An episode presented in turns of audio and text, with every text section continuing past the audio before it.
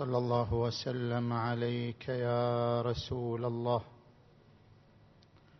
وعلى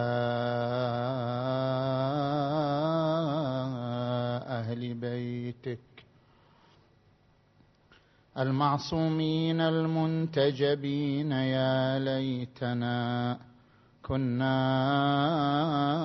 معكم فنفوز فوزا عظيما.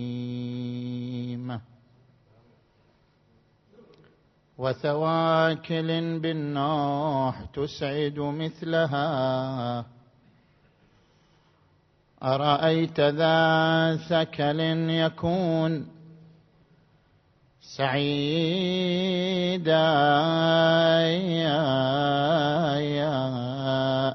حنت فلم أر مثلهن نوائحا. إذ ليس مثل فقيدهن فقيدا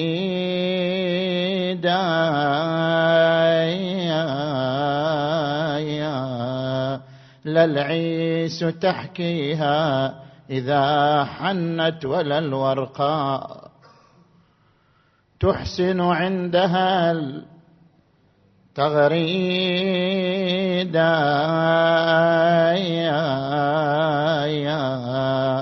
وغدت أسيرة خدرها ابنة فاطم. لم تلق غير أسيرها مصفودا يا يا يا تخفي الشجاعة جلدا فإن غلب الأسى. ضعفت فأبدت شجوها المكمودا يا يا يا يا يا. ناديت فقطعت القلوب بصوتها. لكن من انتظم البيان فريد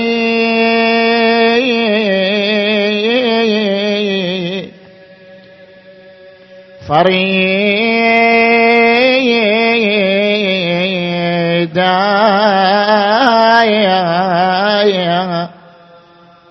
نادى يا يا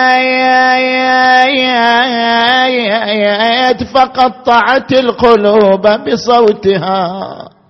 لكن من انتظم البيان فريد.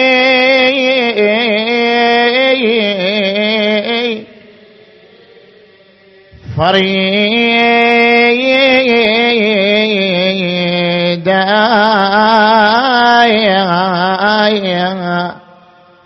إنسان عيني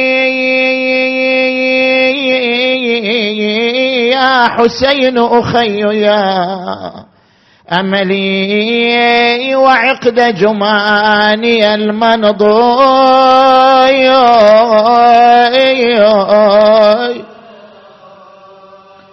المنظور يا يا يا دايا.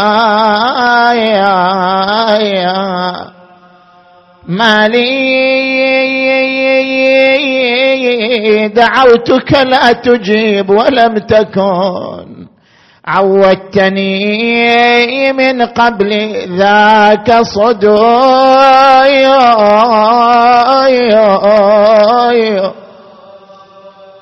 صدى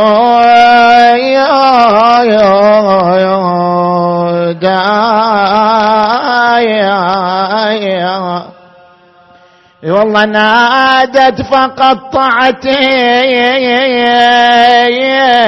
القلوب بصوتها يا يا يا. لكن من انتظم البيان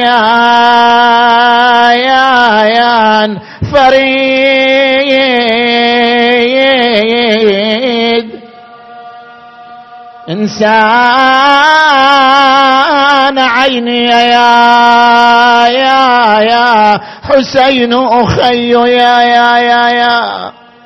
عملي وعقد جمان يا يا يا. المنضو ما لي دعوت يا يا يا يا يا ياك لا تجيب ولم تكن. يا يا يا. عودتني من قبل ذا. يا يا كصدوي لمحنتين شغلتك عني أم قليين حاشاك إنك ما بريحت ودوي. ويلي ودعتك الله يا طريح ظل عريان. يا ليت خلوا لك يا خويا ثيابك كفان. شال الحرم عنكم والي الحرم وجعان. كل ما سمع طفلتي وين يدير عينه. ودعتك الله سفرتي صعبة وطويلة. ودعتك الله وناقتي عجفة وهزي. ما حد ما حد بقى منكم. يا عقلين اللي تجي له. بس العليل فاقنا قم قيدي. أعوذ بالله من الشيطان الغوي الرجيم.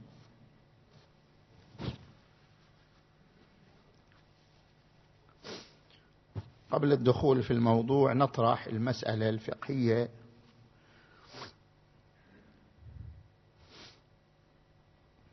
بالنسبة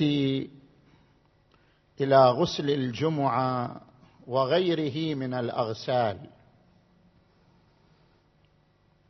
يوجد هنا فرق بين فتوى سيدنا الخوئي قدس سره وفتوى السيد السستاني دام ظله. سيدنا الخوئي قدس سره عنده غسل الجمعة يجزي عن الجنابة وغسل الجنابة يجزي عن الجمعة. يعني ما يحتاج واحد يلتفت. لو فرضنا أن إنسان كان جنبا وما يدري أن اليوم يوم جمعة فاغتسل بقصد غسل الجنابة لأن ما يدري أن اليوم يوم جمعة. ثم اكتشف بعد ذلك أن اليوم يوم جمعة وهو لم يقصد غسل الجمعة أجزأه الغسل عن غسل الجمعة فيكون غسلا للجنابة وغسلا للجمعة. لو فرضنا أن ذاك اليوم يوم الجمعة كان يوم عيد أيضا يوم العيد أيضا الغسل فيه مستحب ويجزي عن الوضوء. لو افترضنا أن هذا الإنسان ما يدري أن اليوم يوم عيد اغتسل بقصد الغسل عن الجنابة. غسله عن الجنابة. يجزي عن غسل الجمعة ويجزي عن غسل العيد أيضا. يعطى ثواب الأغسال الثلاثة.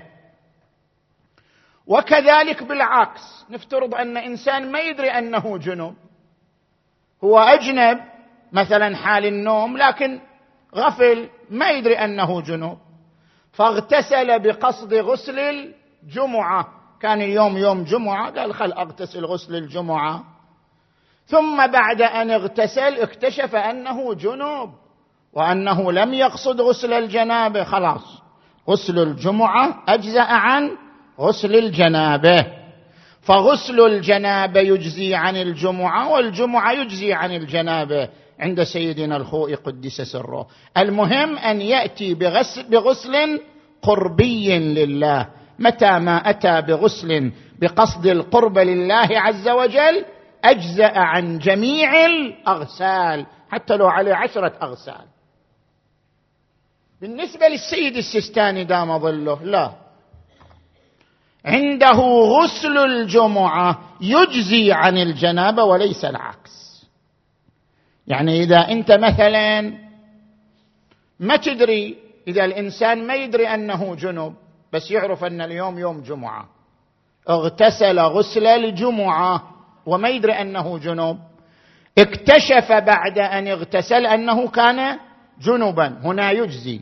يجزي غسل الجمعة عن غسل الجنابة. أما بالعكس إنسان غافل أن اليوم يوم جمعة ما يدري أصلا اليوم يوم جمعة. فاغتسل غسل الجنابة. أو اغتسل غسل العيد أو اغتسل غسل يوم الغدير. افترض ذاك اليوم كان يوم غدير مثلا. ما يدري أن اليوم يوم جمعة. هل الغسل الذي أتى به عن الجنابة أو بقصد يوم العيد أو بقصد يوم الغدير يجزي عن غسل الجمعة اللي ما كان ملتفت إليه؟ عند السيد الثاني لا ما يصير. غسل الجمعة يجزي عن غيره أما غسل الجنابة ما يجزي عن غسل الجمعة. لابد يكون يلتفت إلى أن اليوم يوم جمعة ويأتي بالغسل بقصد شنو؟ غسل الجمعة. فإذا ما اكتشف إلا بعدين يعيد الغسل. إذا هو يريد ثواب غسل الجمعة يعيد الغسل بقصد غسل الجمعة. طبعا كما تعلمون أن غسل الجمعة سواء أتي به في الصباح أو أتي به بعد الظهر يجزي عن الوضوء على كل حال. غسل الجمعة يجزي عن الوضوء سواء جيء به قبل الزوال أو جيء به بعد الزوال بل أعظم من هذا. لو أن إنسان نسي غسل الجمعة ماح اليوم كله. ما ذكر غسل الجمعة إلا في الليل ليلة السبت. لما جاء مساء الجمعة ليلا ذكر أنه اليوم راح وهو ما اغتسل غسل الجمعة. طبعا في الليل لا ما يجزي عن الوضوء. لكن لو أخره إلى اليوم الثاني ألا وهو يوم السبت. إذا جاء بغسل الجمعة يوم السبت قضاء لأنه ما استطاع أن يأتي به في يوم الجمعة لأنه كان ناسيا غافلا. أو افترض لا مو غافل كان مسافر وما حصل مكان يغتسل فيه غسل الجمعة. إلى أن مضى الجمعة ولم يغتسل فيه غسل الجمعة ذكر يوم السبت أو تمكن يوم السبت. قال أنا أريد أغتسل اليوم. هو اليوم يوم سبت لكن أريد أغتسل اليوم غسل الجمعة قضاء. غسل مستحب ويجزي عن الوضوء أيضا. وإن كان غسلا قضائيا لا ادائيا يجزي عن الوضوء. هذا ما يتعلق بالمسألة الفقهية التي أردنا بيانها. صلوا على محمد وآل محمد.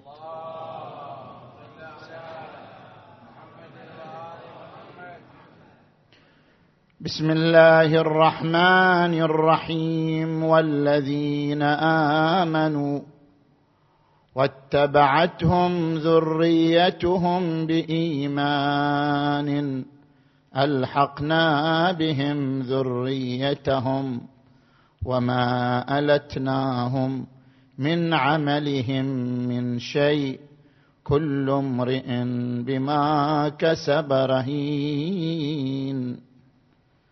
آمنا بالله صدق الله العلي العظيم. انطلاقا من الآية المباركة نتحدث في محاور ثلاثة. المحور الأول في علاقة النفس بأسرارها وميولها. هنا في هذا المحور أذكر لك أمرين يوضحان علاقة النفس بأسرارها وميولها. الأمر الأول في علم النفس الفلسفي يقولون الوحدة لها معنيان. وحدة حقيقية حقه وهي وحدة الله جل وعلا. ووحدة حقيق ووحدة حقة ظلية وهي وحدة النفس. ليش يعبر عن وحدة النفس بأنها وحدة ظلية؟ لأن وحدة النفس تحكي وحدة الله عز وجل الوحدة الفعلية. شلون هذا بين الآن؟ الله تبارك وتعالى أحدي في ذاته واحد في صفاته واحد في أفعاله. أحدي في ذاته يعني وجوده عين ذاته وليس وجوده مكتسبا من غيره. لذلك يقال له واجب الوجود. لأن وجوده عين ذاته وليس وجودا مكتسبا. بينما وجود غيره وجود مكتسب. فهذا هو الفرق بين واجب الوجود وممكن الوجود. والله جل وعلا واحد في صفاته. إذا كانت وجوده عين ذاته وصفاته عين ذاته. فإذا كانت صفاته عين ذاته فكما هو واحد في ذاته هو واحد أيضا في صفاته لأن صفاته عين ذاته وهو واحد في ذاته اذا هو واحد في صفاته. وهو واحد في أفعاله. مو مقصودنا واحد في أفعاله يعني لا شريك له. طبيعي لا شريك له. هو الخالق. هل من خالق غير الله؟ ذلكم الله ربكم خالق كل شيء. لا شريك له في فعله. مقصودنا بأنه واحد في أفعاله. هو فناء الكثرة في الوحدة وفناء الوحدة في الكثرة. إيش معنى هذا الكلام؟ يعني الآن أنت عندما ترى المخلوقات شوف مثلا هناك جماد هناك نبات هناك إنسان هناك جن هناك ملك. تقول هذه أفعال كثيرة. ما صدر من الله كثير. هذا الذي تراه كثير هو في الواقع واحد. واحد في عين أنه كثير. كثير في عين أنه واحد.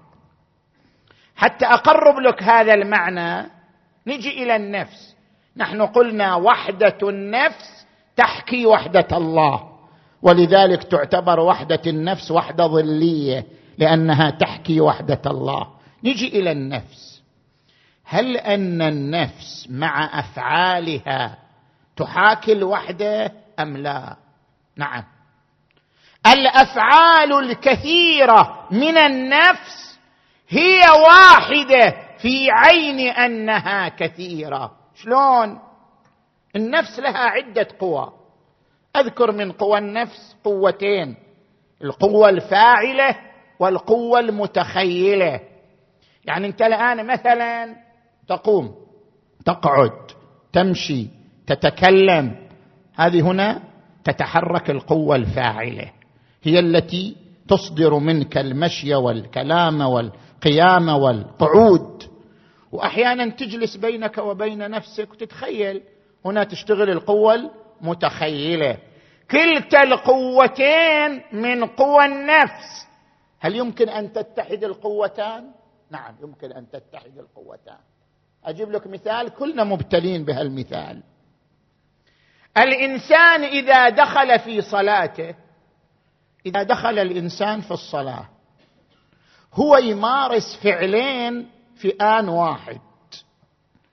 هذا الإنسان يقرأ الذكر وما يغلط في ذكره. يقرأ الفاتحة والسورة قراءة متقنة يركع يسجد كله بشكل متقن. في نفس الوقت هو قاعد يتخيل. كل ناس هالشكل. بمجرد أن يدخل في الصلاة يبدأ السفر.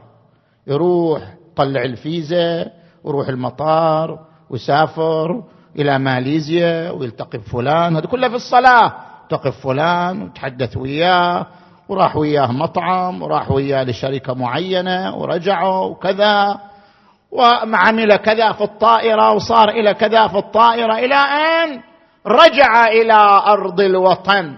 لما حلت نزلت الطائرة في أرض الوطن. قال السلام عليكم ورحمة الله.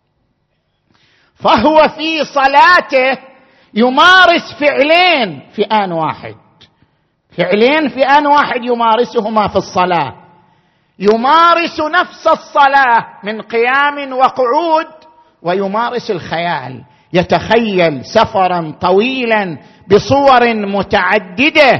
اذا هذا الإنسان هل صدر منه فعلان؟ لو صدر منه فعل واحد.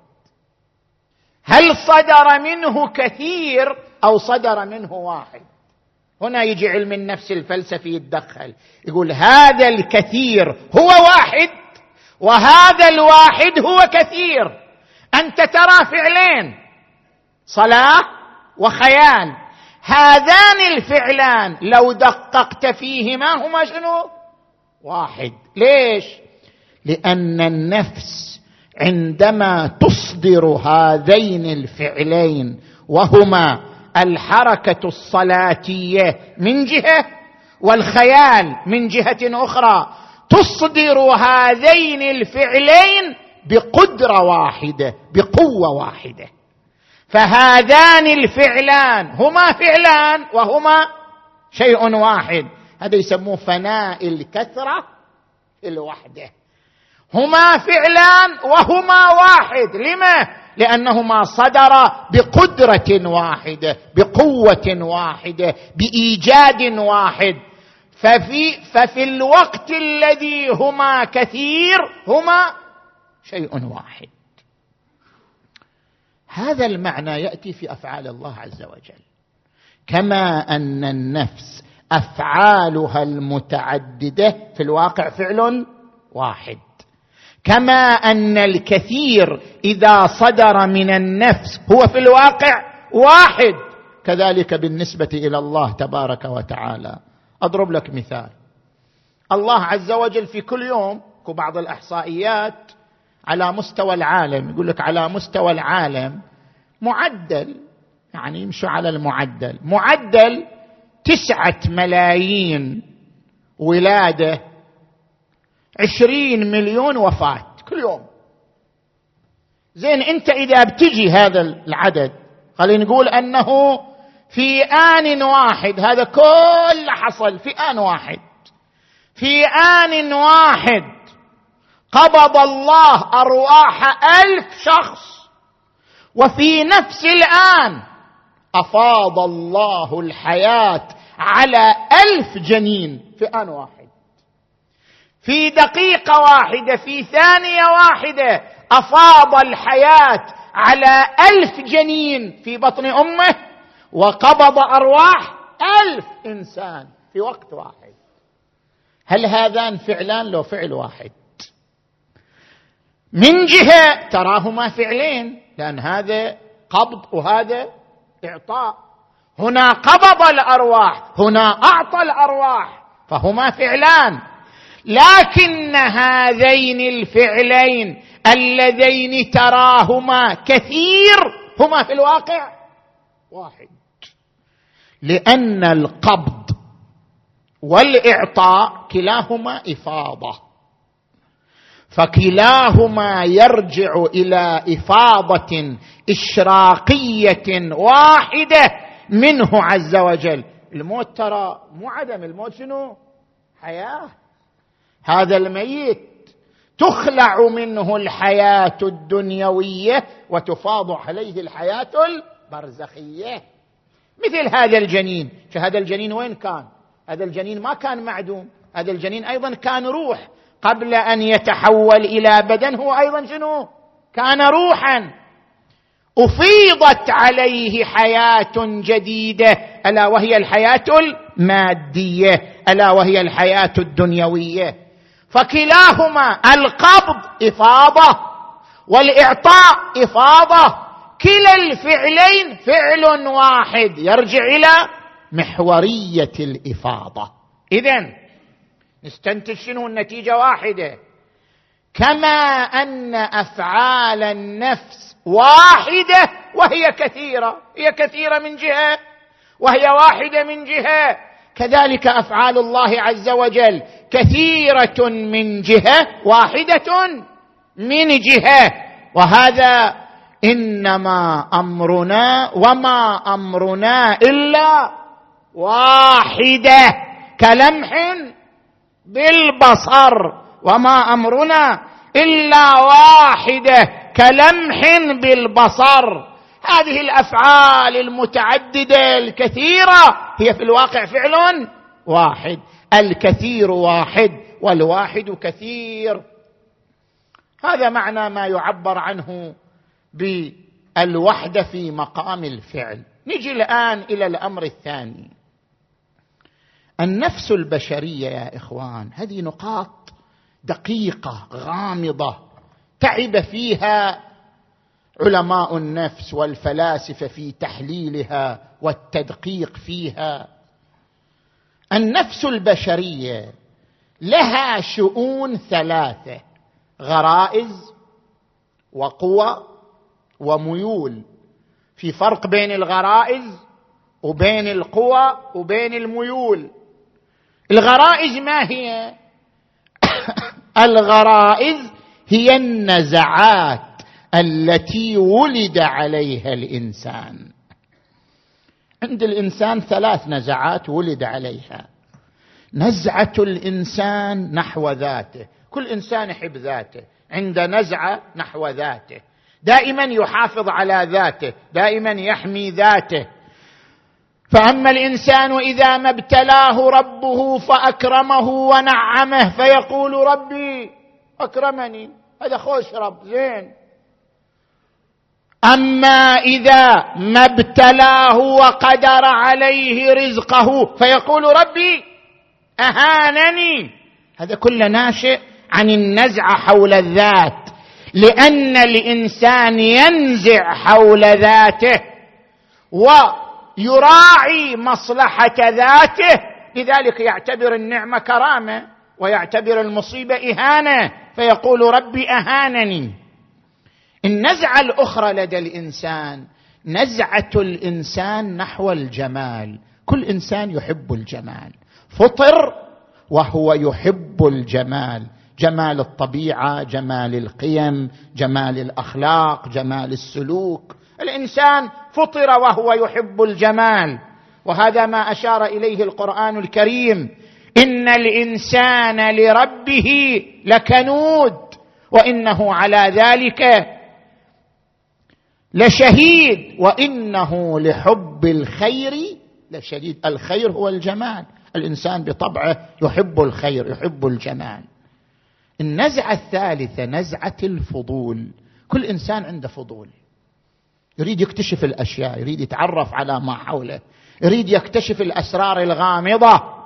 النزعة نحو الفضول أيضا نزعة فطرية متأصلة في الإنسان. أشار إليها القرآن الكريم. قال قل سيروا في الأرض فانظروا كيف بدأ الخلق. نظر. أنت عندك فضول حرك هذا الفضول. قل سيروا في الأرض فانظروا كيف بدأ الخلق. فلينظر الإنسان إلى طعامه. إنا صببنا الماء صبا. فلينظروا إلى ملكوت السماوات والأرض. اذا الإنسان لديه نزعات يعني غرائز ثلاث. ولديه قوى القوى غير الغرائز.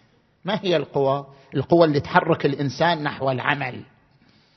مثل القوة الشهوية التي تلح على الإنسان أن يشبعها وأشار إليها القرآن الكريم وما أبرئ نفسي إن النفس لأمارة بالسوء.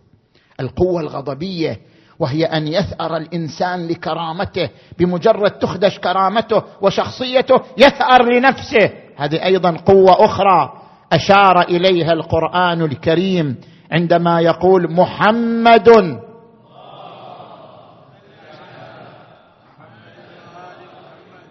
محمد رسول الله والذين معه أشداء على الكفار. هذه الشدة نابعة من الغريزة من القوة الغضبية أشداء على الكفار رحماء بينهم. زين. القوة الثالثة القوة العاقلة.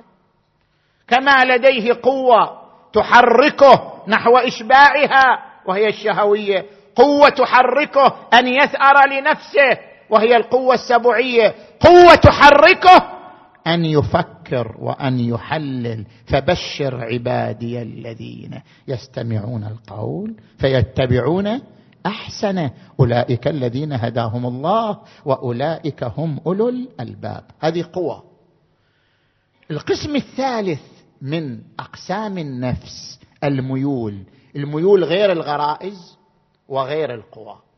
الميول هي الانقداحات المرحلية التي يكتسبها الإنسان من خلال البيئة التي يعيشها. شوف إنسان يولد في الغرب يكتسب ميول من المجتمع الغربي. يولد في الشرق يكتسب ميول أخرى من المجتمع الشرقي. الميول ما يكتسبه الإنسان من بيئته وهذا ما أشار إليه القرآن الكريم زين للناس حب الشهوات من النساء. والبنين والقناطير والقناطير المقنطرة من الذهب والفضة والخيل المسومة والأنعام والحرث. ذلك متاع الحياة الدنيا والله عنده حسن المآب. اذا النفس لها قوى ولها غرائز ولها ميول كما شرحنا ذلك وذكره علم النفس الفلسفي. هذا ما يتعلق بالمحور الأول من حديثنا. نجي إلى المحور الثاني. صلوا على محمد وآل محمد.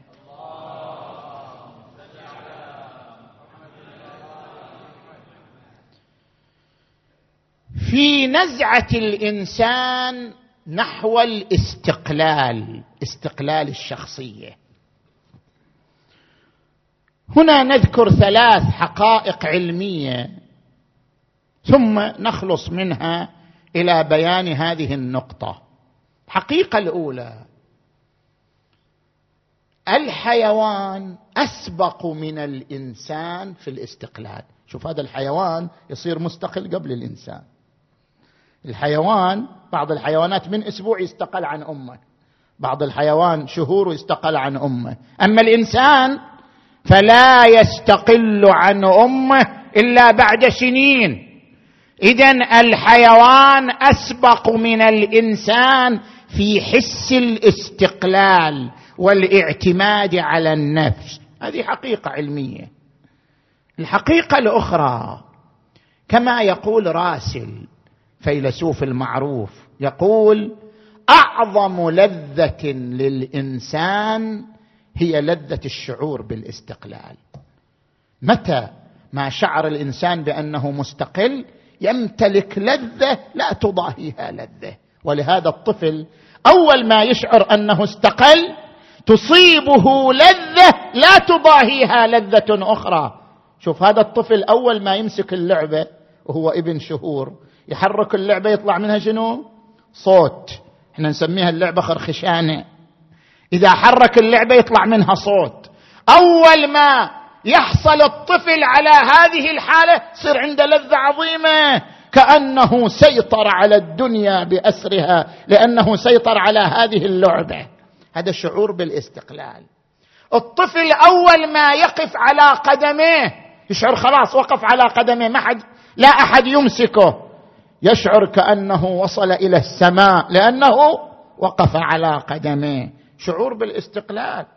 أول مرة الطفل يمسك القلم ويرسم أو يمسك التلفون ويتصل يشعر أنه اكتشف الدنيا كلها. اذا الشعور بالاستقلال والاعتماد على النفس أعظم لذة يصل إليها الإنسان في حياته. الحقيقة العلمية الثالثة هنا تتوافق النظرية التي يطرحها علماء التربية مع القاعدة التي يطرحها الإسلام. الطفل ما تكتشف شخصيته في السبع السنين الأولى لا. ما تكتشف شخصيته إلا في السبع السنين الثانية. كيف؟ أكو ناس يركزوا على الست سنوات الأولى. إذا رأى طفله في الست سنوات الأولى طفل بليد يقول إيش هالخيبة؟ الله بلاني بولد بليد ما يفتهم ما يفهم شيء أو يشوف ابنه خلال الست سنوات الأولى كسول يقول والله أنا ابتليت بولد كسول. أو يشوف ابنه في خلال الست سنوات الأولى حرك لا يقف دائما يتحرك يقول أنا ابتليت بولد شيطان. ابدا. علميا هذا غير صحيح. الست سنوات الأولى لا تكشف عن شخصية الطفل. لا يمكن تحديد شخصية الطفل من خلال الست سنوات الأولى. إنما تحدد شخصيته بالست سنوات الأخرى بالسبع سنوات الأخرى. وهذا ما تؤكده الأحاديث الواردة عن النبي محمد.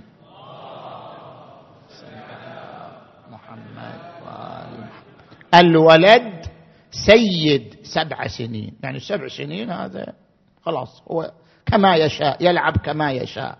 وورد عنه صلى الله عليه وآله لاعب ابنك سبعا وأدبه سبعا وصاحبه سبعا. يعني السبع سنوات الأولى لا تحدد الشخصية ولا تميز الهوية. هي سبع سنوات للعب للهو زين.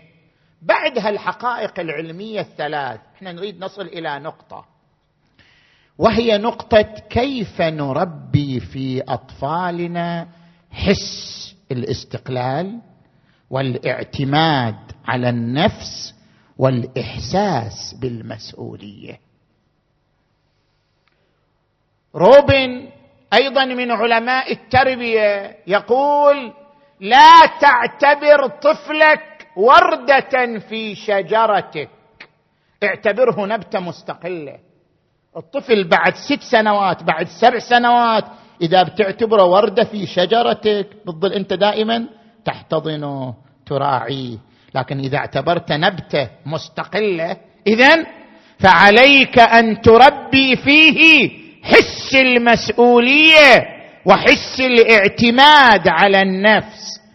فالإحساس بالاستقلال والإحساس بالمسؤولية نزعة متأصلة في الإنسان فلا بد من تربيتها ولا بد من ملاحظتها. لأجل ذلك إحنا إذا نتأمل في مجتمعنا مجتمعنا الإسلامي مجتمعنا العربي نجد أن هناك نمطين من الشخصيات. النمط الأول هو الشخصية الاتكالية والنمط الثاني الشخصية الاستقلالية. وكلا النمطين يعيشان الإفراط. إما الإفراط في الاتكالية أو الإفراط في الاستقلالية. تجي مثلا إلى الشخصية الأولى. هناك قسم من الناس قسم من الأسر يربون أبناءهم على الاتكالية الاتكالية التامة. الأم هي اللي تطوي فراش الولد هي اللي تنظف غرفته هي اللي تعدل شكله وهندامه هي اللي تحل الواجبات عنه أحيانا هي التي ترسم عنه.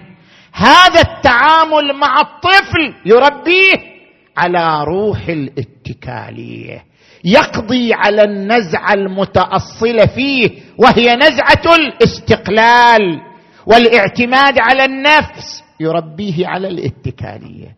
والتربية على الاتكالية لها آثار خطيرة. الخطر الأول أن هذا الطفل يظل إلى آن يكبر إنسان اتكالي. تشوفه متزوج لكن ما يعدل فراشه إذا قام. ياخذ ملابسه يرميها على جنب. إنسان اتكالي مبعثر حياة مبعثره ليس لديه الحس أن يعتمد على نفسه في تنظيف غرفته في تنظيم فراشه في تنظيم شؤونه الخاصة. يتكل في كل شيء على زوجته على أمه على أهله لأنه ربي على الاتكالية والاعتماد على الغير. الخطر الثاني أن الشخصية الاتكالية لا تصلح للقيادة ابدا. لما؟ لأن القائد هو الشخصية المستقلة التي تكون قادرة على إصدار قرارات حازمة قرارات نافذة. القيادة تحتاج إلى إرادة مستقلة إلى قدرة على إصدار قرارات حازمة ونافذة. فالشخصية الاعتمادية والاتكالية لا تصلح للقيادة ابدا لأنها تحتاج إلى المشورة في الصغيرة والكبيرة. زين؟ الخطر الثالث أن الشخصية الاتكالية لا تحب النقد. ما يحب أحد ينتقده. لأن النقد يحسسه بالمسؤولية. هو ما تعود ما تعود يحس بالمسؤولية. هذه الشخصية الاتكالية ما اعتادت أن تشعر بالمسؤولية. لذلك ترفض النقد. النقد يحسسها بالمسؤولية يحسسها بالإدانة. ترفض النقد تماما. كل هذه الأخطار نتيجة التربية على الاتكالية. ولذلك يركز القرآن الكريم على ضرورة تربية الإنسان على الإحساس بالمسؤولية. هو المسؤول عن نفسه. كل امرئ بما كسب رهين. كل نفس بما كسبت رهينة. وأن ليس للإنسان إلا ما سعى وأن سعيه سوف يرى. ولقد جئتمونا فرادا كما خلقناكم أول مرة. وورد عن الإمام علي عليه السلام قدر الرجل على قدر همته. إيش قد يعتمد على نفسه؟ إيش قد عنده استقلال في شخصيته؟ إيش قد عنده من همم وعزائم؟ هنا تتبين شخصيته وعظمته قدر الرجل على قدر همته. زين. نجي إلى النمط الثاني في مجتمعنا الشخصية الاستقلالية بإفراط. هناك بعض الأسر تربي الطفل على الاستقلالية المفرطة. والطفل بعد صغير يقول لك افعل يقول له ابوه افعل ما تشاء كيف تشاء؟ خلاص. أنت أنت أنت قرر حياتك. هذا الطفل عندما يربى على أن يتكلم في كل وقت ويقرر في كل وقت ويفعل ما يشاء كيف يشاء بدون رقيب بدون حسيب يتعود على الاستقلالية المفرطة. هذه أيضا لها آثار وخيمة. الأثر الأول أن هذا الطفل أول ما يتمرد يتمرد على الأسرة والأبوين. أول تمرد هو التمرد على الأسرة والأبوين لأنه تعود على أن يتحرر من كل شيء. وقد ورد عن النبي محمد.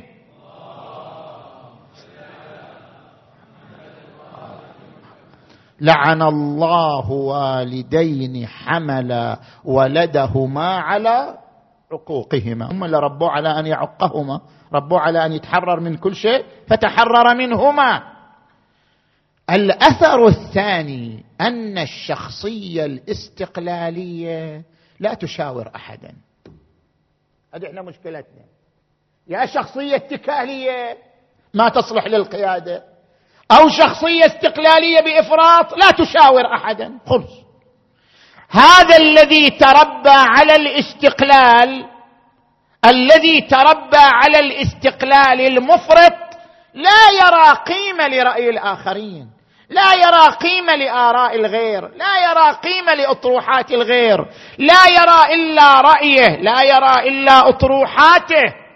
هو تعود على أن يكون هكذا. وقد ورد عن الإمام علي عليه السلام من استبد من استبد برأيه هلك ومن شاور الناس شاركهم في عقولهم. الأثر الثالث أن الشخصية الاستقلالية ليس لها صديق ابدا. ليش؟ لأن هذا الإنسان المستقل ما يتنازل لأحد. والصداقة تحتاج إلى تنازل. لا يمكن أن توجد صداقه بين شخصين إلا وبينهما شنو؟ نوع من اللين والتنازل والتضحية. أما الشخصية الاستقلالية التي لا تتنازل لأحد ولا تركع لأحد ولا تخضع لأحد ليس معها صديق. ورد عن الإمام علي عليه السلام أعجز الناس من عجز عن اكتساب الإخوان اللي ما يقدر يشكل أصدقاء. هذا أعجز الناس. وأعجز منه من إذا حصل عليهم خسرهم ويحصل على أصدقاء ثم يخسرهم. زين. فإذا كلتا الشخصيتين كلا النمطين الشخصية الاتكالية بإفراط شخصية مضرة الشخصيه الاستقلالية بإفراط شخصية مضرة. لا بد من تربية الطفل على شخصية متوازنة. تتكلم في موضع الكلام وتصمت في موضع الصمت هذه الشخصية المتوازنة لا يمكن تربية الطفل عليها إلا من خلال ثلاث خطوات. الخطوة الأولى الحوار. يحاول الأب أن يكون دائما يحاور طفله. اجعل طفلك محاورا لك وأنت محاور له لتلقنه الصواب بأجمل أسلوب وأسرع أسلوب. حاوره. لا تفرض عليه أوامرك وارائك أقنعه بها ولا تفرضها عليه. الخطوة الثانية المشاركة في القرار. إذا سافرت مع طفلك مثلا أشركه في بعض قرارات السفر اللي هي قرارات غير مهمة. قل له شنو رأيك في هذا؟ ما هو قرارك في هذا؟ ليشعر بشخصيته وليشعر بحس الاعتماد على نفسه. والخطوة الثالثة اعطائه الفرصة. الأم اللي تريد كل شيء تسوي عن طفلها هي تضر بطفلها. خلي الطفل منذ أن يفهم يصبح عمره خمس سنوات خليه هو يطوي فراشه. ولا أنت أطوي فراشك؟ أنت نظف غرفتك أنت اعتني بشكلك أنت اعتمد على نفسك في شكلك في سباحتك في أثاثك في غرفتك. أعطه الفرصة لكي يعتمد على نفسه. ويربي الإحساس بالاستقلال والمسؤولية في شخصيته وذاته. هذا ما يتعلق بكلامنا في المحور الثاني وهو التربية على حس الاستقلال والمسؤولية. نجي إلى المحور الثالث. صلوا على محمد وآل محمد.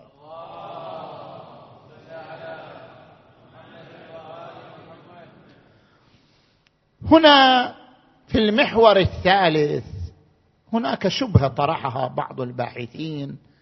قال الإسلام هو اللي ألغى استقلالية الطفل. يعني ليش إحنا ندعو إلى أن تكون شخصية الطفل شخصية استقلالية؟ والإسلام هو الذي ضرب الاستقلال. كيف؟ لأن الإسلام جعل للأب ولاية مطلقة على الطفل. الطفل ما دام لم يبلغ فالولاية لأبيه عليه. جعل الولاية المطلقة للأب يربي الإبن على الاتكالية. يسحق الإحساس بالاستقلال. يسحق شخصية الطفل. فالإسلام ألغى الاستقلالية والاعتماد على النفس من خلال أنه أعطى الأب ولاية مطلقة.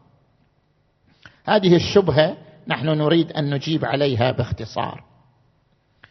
الإسلام عندما أعطى الولاية للأب لم يلغي الشخصية الاستقلالية للطفل. ركزوا معي.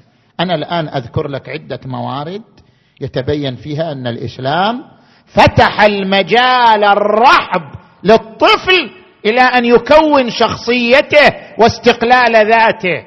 المورد الأول الفقهاء بالإجماع يقولون عبادات الطفل شرعية. إيش معنى عبادات الطفل شرعية؟ فقهاء المتأخرين يعني. شنو معنى عبادات الطفل شرعية؟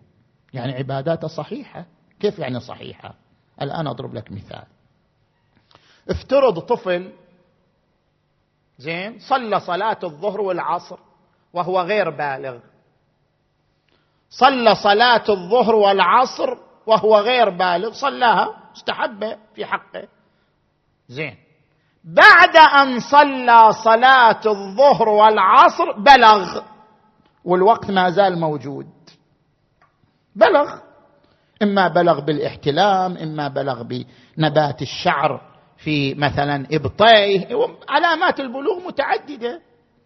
هذا الطفل دخل الوقت صلى صلاة الظهر والعصر ثم بلغ والوقت بعد في ساعة ساعتين. هل يجب عليه أن يعيد صلاة الظهر والعصر؟ لأنه الآن صار بالغ.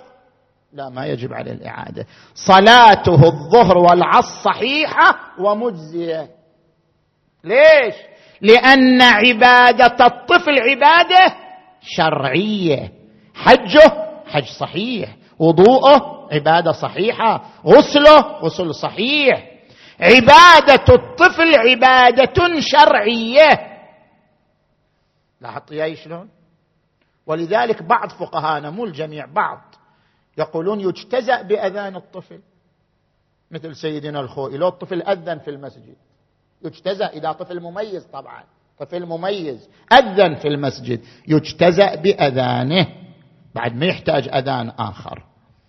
لأن الأذان عبادة وعبادات الطفل عبادة شنو؟ شرعية صحيحة. بل بعض الفقهاء يجتزئ بصلاة الطفل على الجنازة. ترضوا الآن حطينا جنازة.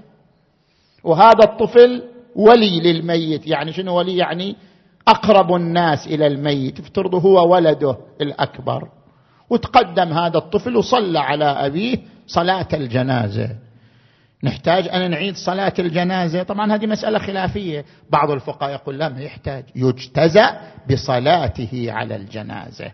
إذا المورد الأول الذي جعله الإسلام موردا لاستقلال الطفل ولتحسيسه بأنه شخصية مستقلة أن عبادات الطفل عبادة شرعية. صحيحة. زين. نجي إلى المورد الثاني. مورد صدقات الطفل ووقوفاته. طفل لو تصدق بأمواله وعنده أموال في جيبه الطفل قام تصدق بها. صدقته صحيحة أم لا؟ لو أن الطفل وقف وقف بعض أمواله افترض هذا طفل ثري وعنده عمارات قال هذه العمارة الفلانية وقفتها للحسين عليه السلام. طفل مميز وقف العمارة اللي إلى على الحسين عليه السلام. يصح وقفه أم لا؟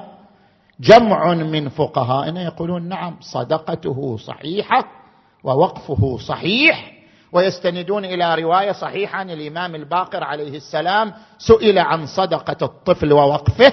قال جائز إذا وضعها في مواضعها. يعني تنفذ. تجي إلى المورد الثالث. هذا مورد متفق عليه بين الفقهاء. وصية الطفل. وصية الطفل نافذة. عندنا رواية صحيحة عن الإمام الصادق عليه السلام. إذا بلغ الغلام عشر سنين جازت وصيته. كيف يعني وصيته؟ طبعا كثير منا ما يدير بال للوصية؟ ترى الوصية مستحبة مو مستحبة للشيبة مستحبة شنو؟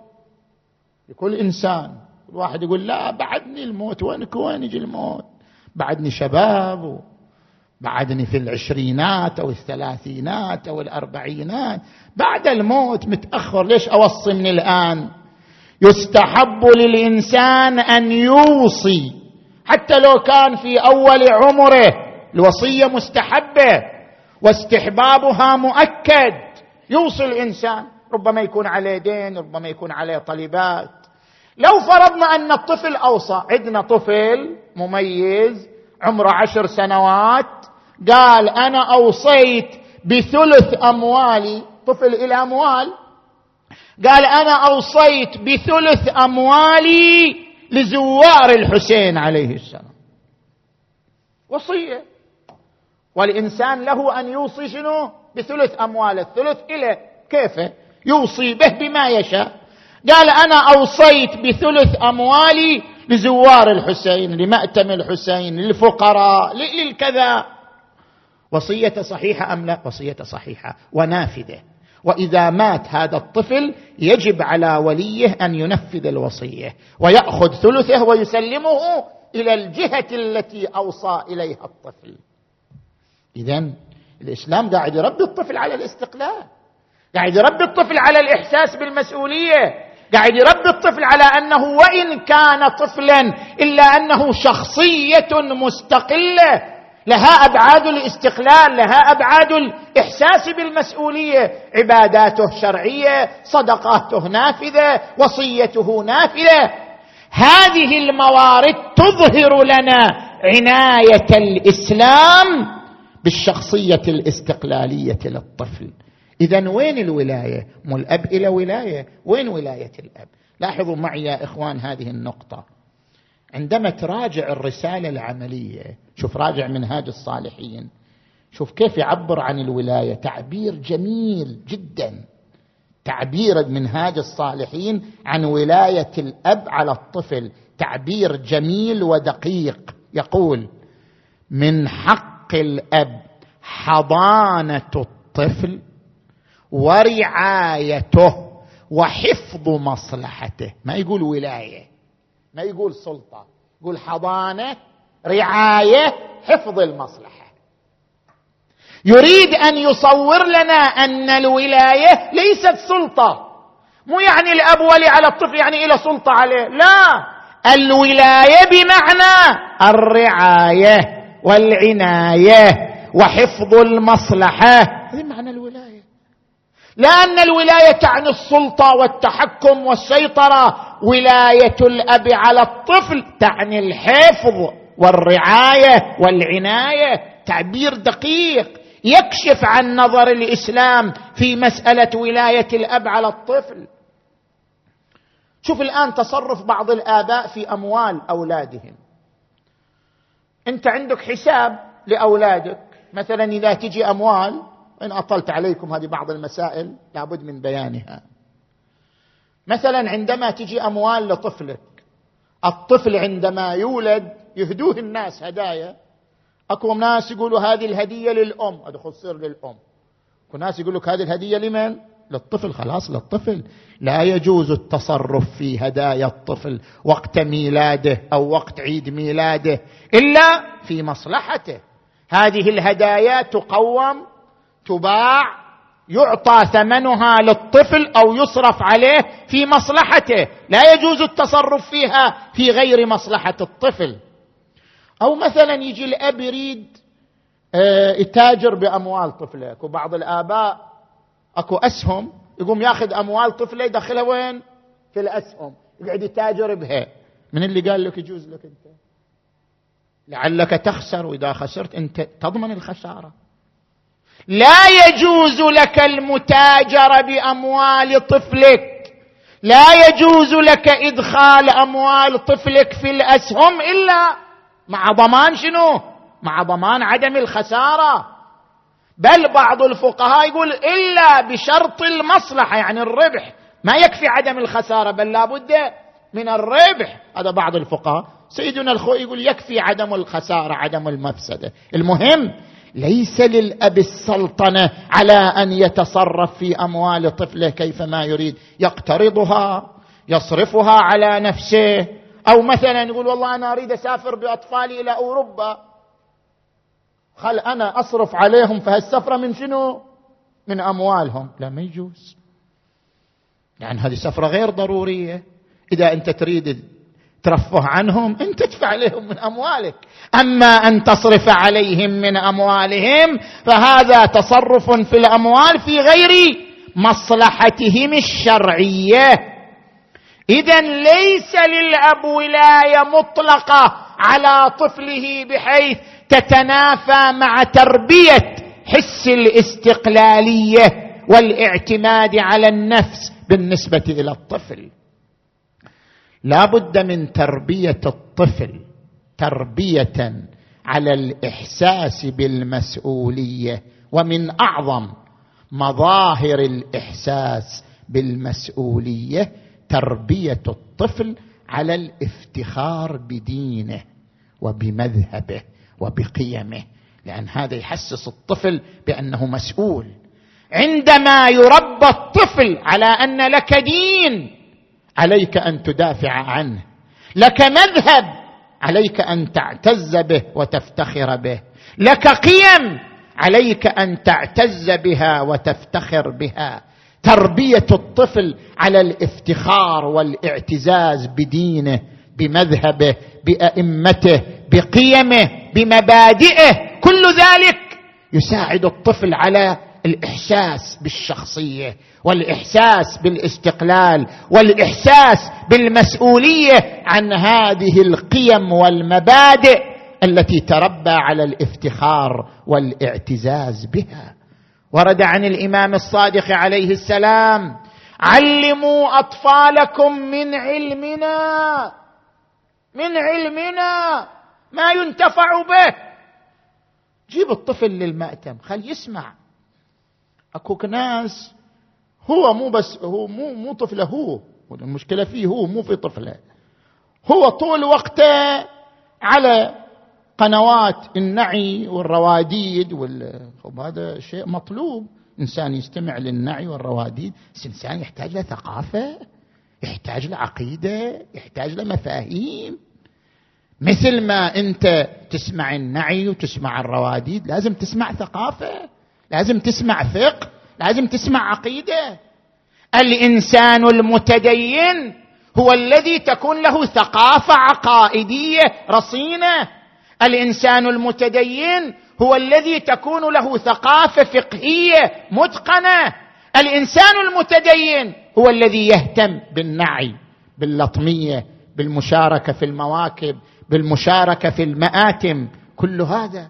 كما أن الإنسان المتدين مقتضى دينه مقتضى إيمانه أن يعنى بالمواكب ويعنى بالشعائر ويعنى بالمجالس الحسينية مقتضى تدينه أن يعنى بالثقافة الثقافة العقائدية. عقيدتك. ماذا تعرف عنها؟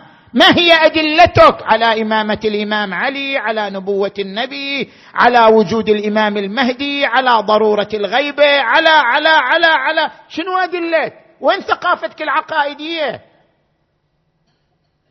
أين أحكامك الفقهية؟ ماذا تعرف عن صلاتك عن صومك عن خمسك عن وضوءك عن غسلك؟ ماذا تعرف؟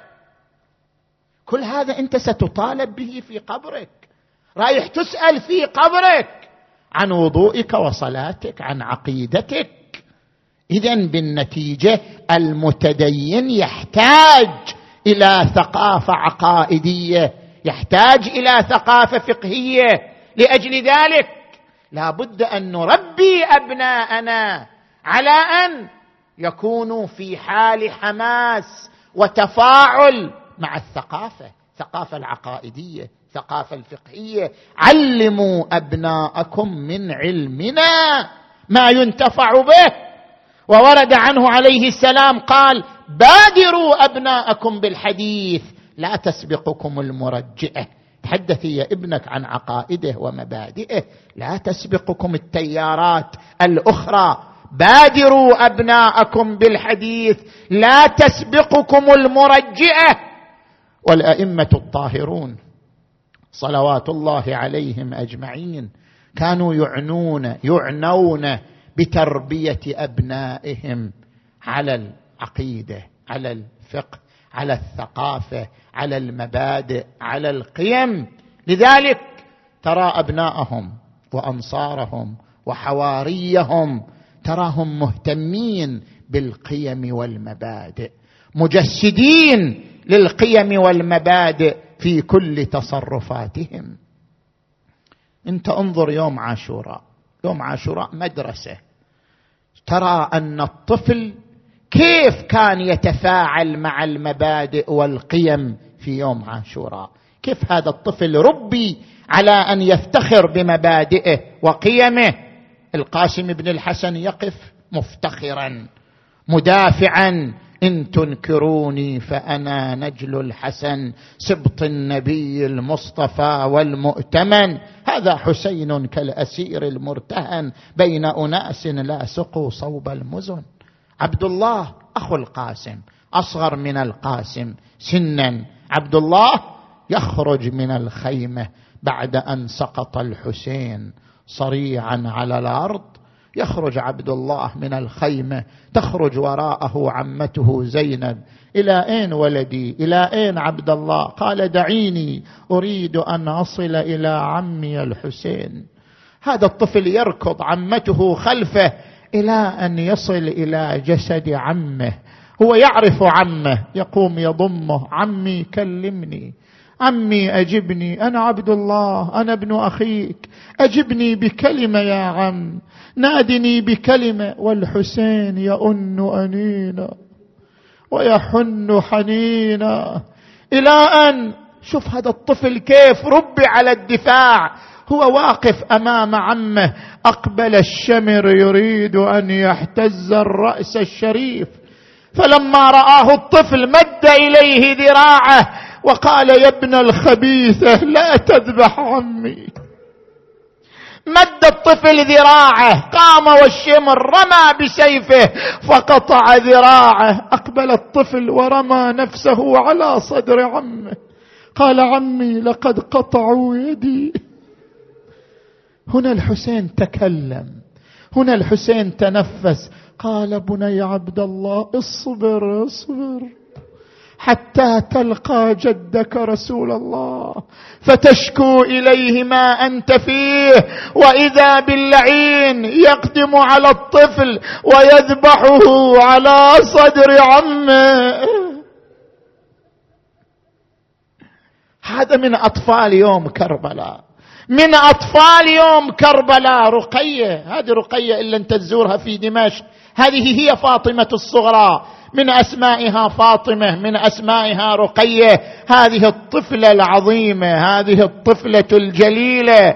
هذه الطفلة الجليلة لما جلسوا في خربة الشام أنهكها التعب أنهكها الظمأ. كل يوم تضرب. إذا طلبت الماء تضرب. إذا بكت تضرب. إذا نادت أباها تضرب. يبست شفتاها من الظمأ.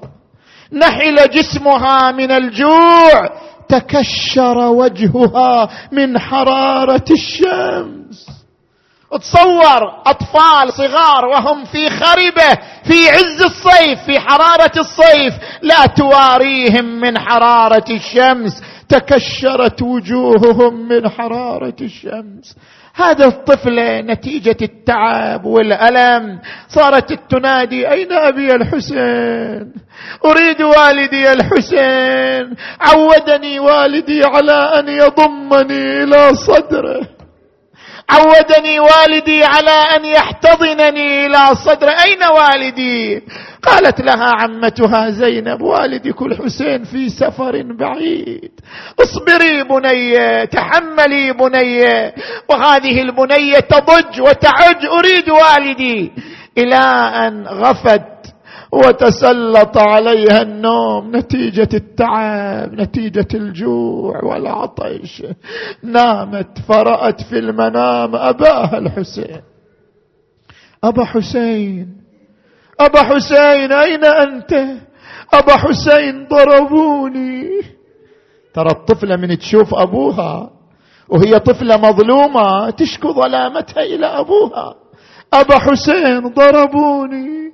أبا حسين منعوني من الماء. أبا حسين ألموا متوني بالساط أبا حسين خذني إليك. أخذها الحسين ضمها إلى صدره. صار يمسح على رأسها. قال بني أنا معكم ما تركتكم أبدا. قالت أنا أبحث عنك فلا أجدك. أين أنت؟ قال إذا جلست فاطلبيني. قولي أين أبي الحسين؟ وفعلا هذه الطفلة جلست من النوم التفتت إلى عمتها زينب قالت عمة لقد رأيت والدي وهو يقول هو معنا. لا يفارقنا. أنا أريد والدي الحسين الآن أريد والدي الحسين. وصارت تنادي وأبتاه وحسينا قامت الضجه من النساء والبكاء والنحيب. سمع يزيد أصوات النساء. قال ما عندهم؟ قالوا طفلة الحسين رقية جلست من النوم. تريد أن ترى والدها الحسين. قال خذوا رأس والدها إليها. يا شيعة الحسين. يا شيعة فاطمة الزهراء تصوروا هذه الطفلة جالسة تنتظر أن يأتي أبوها. قال لها الآن الآن يأتي أبوك الحسين اصبري. تنتظر أن يأتي أبوها جلست وإذا بطشت وضع بين يديها. وعلى الطشت منديل أبيض. قالوا لها ارفع المنديل وكلميه رفعت المنديل وإذا رأس أبي الحسين امامها شلون الرأس؟ شلون الرأس ها؟ صور المصيبة أنت شلون الرأس؟ اتعودت أن, تش... أن ترى اباها باسمة. فإذا هي ترى خديه مضروبين بالخيزران. شفتاه ذابلتين عيناه رامضتين ممزق الجبين خضبت شيبته بالدماء. منظر مهول منظر فظيع. لما رأت ذلك طفلة صغيرة أخذت الرأس الشريف ووضعته في صدرها ونادت وابتاه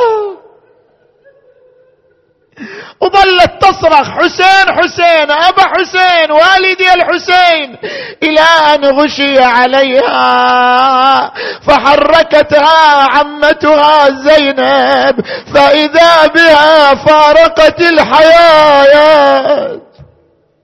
ساعد الله قلب العقيل وهي ترى هذه المصائب كأني بها التفتت إلى أبيها أمير المؤمنين.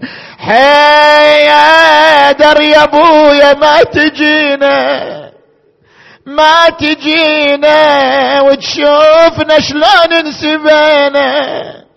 إي والله وتشوفنا شلون يا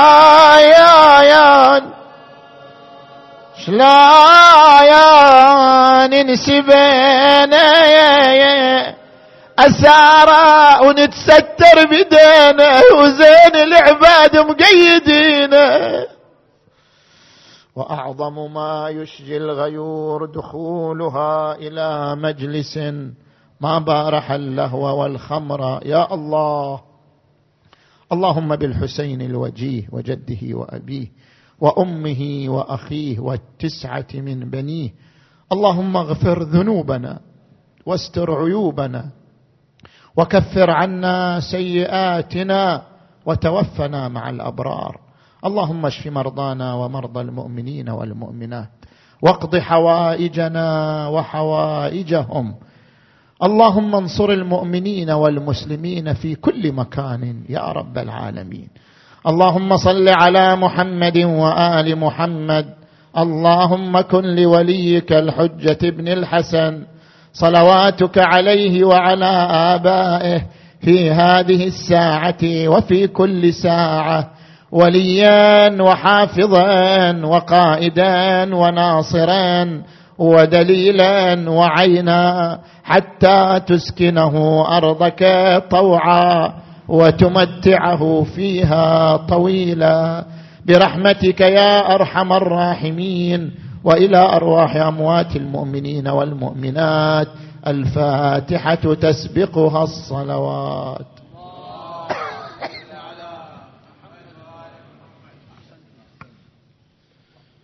بسم الله الرحمن الرحيم. اللهم صل على محمد وآل محمد. إعلان من لجنة الخطباء.